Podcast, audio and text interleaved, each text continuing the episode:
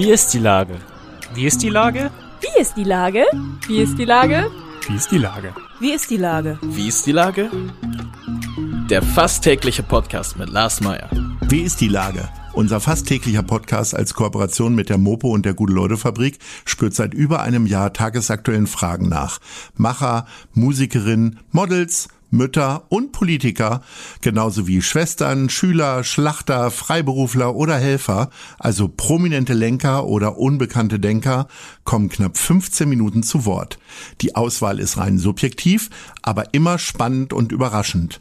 Mein Name ist Lars Meyer und ich rufe fast täglich gute Leute an. Unser Partner, der das diese Woche möglich macht, ist der Kulturcafé zugunsten von Mensch Hamburg e.V. Guter Genuss für eine gute Sache. Das war Gute Werbung. Heute befrage ich die Barbetreiberin Betty Kupser. Ahoi Betty. Ahoi Lars, wie schön, dass wir uns liebe wiedersehen. Betty, ja, liebe Betty, am 21. Mai ist der von Mensch Hamburg ausgerufene Welttrinkeltag, der dieses Jahr aus bestimmten Gründen ausfällt. Darum will ich mal zurückschauen. Ähm, weißt du noch, was du dir von deinem allerersten Trinkgeld gekauft hast? Und wann war das? Wann hast du angefangen in der Gastronomie zu arbeiten? Uh, da muss ich ganz tief in meinen Erinnerungen wühlen, äh, weil als ich in der Gastronomie angefangen habe, war das noch gar nicht legal. Ich komme ja ursprünglich aus Österreich und habe dort tatsächlich meinen ersten Gastrojob gehabt, äh, sonntags in einer Kaschemme, äh, die Mittagstisch gemacht habe und habe dort Getränke ausgeschenkt. Und das war ein sehr großer Spaß. Und Aber was ich war denke- daran illegal? Dein Alter, weil du mit zwölf Ja, gearbeitet hast? Oder? Ich war nämlich sowas wie 13.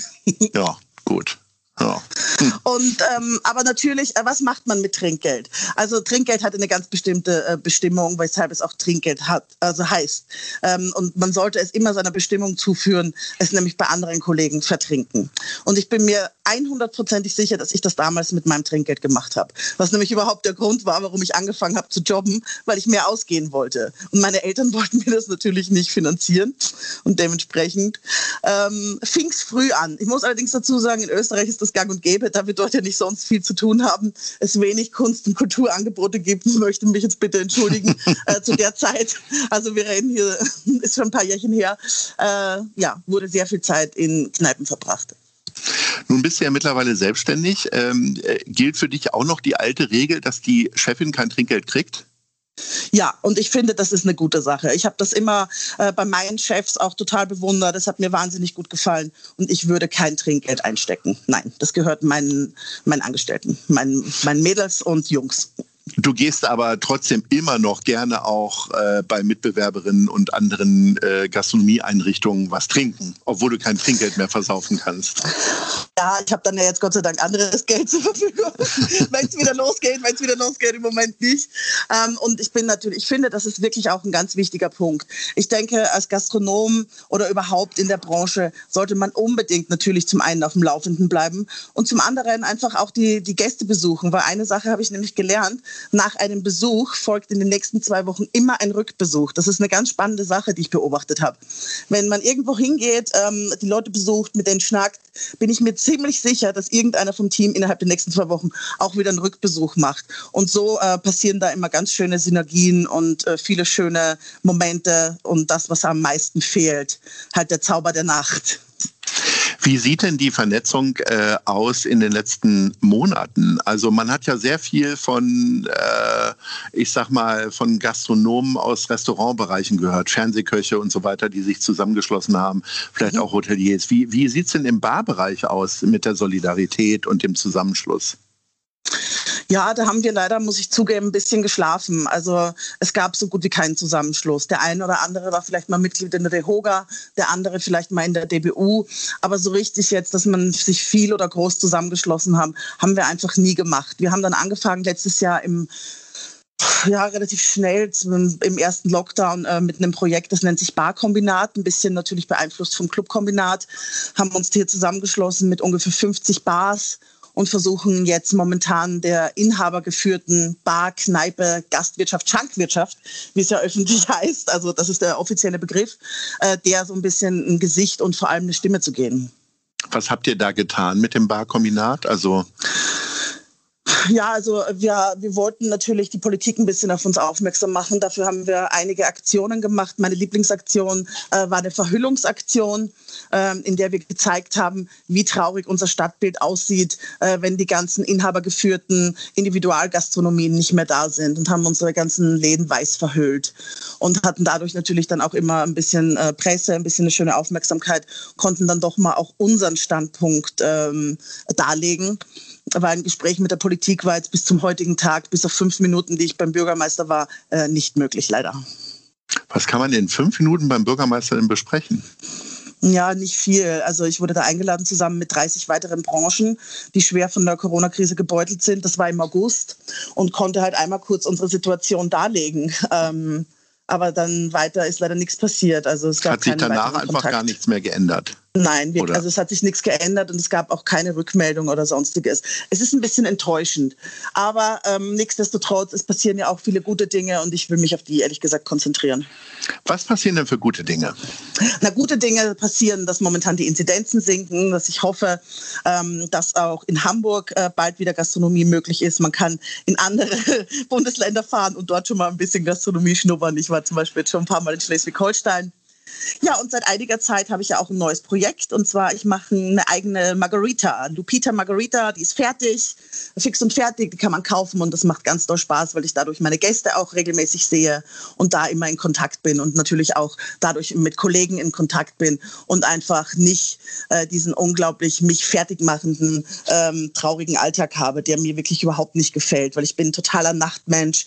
Ich bin wirklich so gut wie es geht, also wirklich fast jeden Tag unterwegs in anderen Bars in meiner Bar. Und ähm, das ist wirklich eine riesengroße Umstellung für mich jetzt gewesen, zu sagen, okay, man muss jetzt total zurückfahren. Und ich hoffe einfach, dass jetzt ein bisschen was passiert. Und bin deshalb, ehrlich gestanden, guter Dinge. Und die Margaritas hast du dann auch nachts abgefüllt oder hast du dich jetzt ans äh, Tageslicht gewöhnt und machst das äh, tagsüber? Du, das ist super witzig, dass du das fragst. Ich habe wirklich versucht, äh, mein Leben so ein bisschen mehr auf den Tag zu leiten. Aber es ist mir nicht gelungen. Es macht mir keinen Spaß. Also für mich fängt jetzt, also jetzt ist der perfekte Zeitpunkt. Ne? Da um zwölf fängt man langsam an, so ein bisschen in die Gänge zu kommen, kann, ähm, äh, kann so ein bisschen äh, so ein bisschen seinen Tag planen, strukturieren. Aber ich habe wirklich die meisten Flaschen nachts abgefüllt. Auch übrigens gruselig jetzt momentan auf St. Pauli, weil ich habe hier jetzt äh, ein bisschen umgebaut. Wir haben noch eine kleine Manufaktur neben der Bar und äh, wenn man dann jetzt abends äh, durch die Straßen geht, unabhängig jetzt von der Ausgangssperre, ist das schon äh, ein beklemmendes, trauriges Gefühl, wenn man dieses bunte, laute, vielfältige St. Pauli gewohnt ist. Warum ausgerechnet Margarita? Na, ich liebe Margaritas. Also zum einen bin ich ja eine große Tequila-Liebhaberin ähm, und zum anderen wollte ich was machen, das zu mir passt. Und dann ähm, wollte ich schon immer mal was mit Hibiskus machen, was ja auch ein typisch mexikanisches Produkt ist, äh, was mir gut schmeckt. Und das musste authentisch sein. Und darum habe ich mich für eine Margarita entschieden. Dann sag noch mal, wo es den gibt. Also gibt es den nur bei euch oder gibt es den auch, äh, ja, weiß nicht, also online ja sowieso, aber auch an anderen Stellen, beim Edeka oder wie auch immer? Also genau, es gibt den ähm, zum Beispiel zu kaufen, gibt es ihn bei Playground Coffee ähm, natürlich bei Spirituosenwolf, bei der Weinquelle Lühmann und bei dem Edeka in der langen Reihe. Na, das werden jetzt einige hoffentlich finden.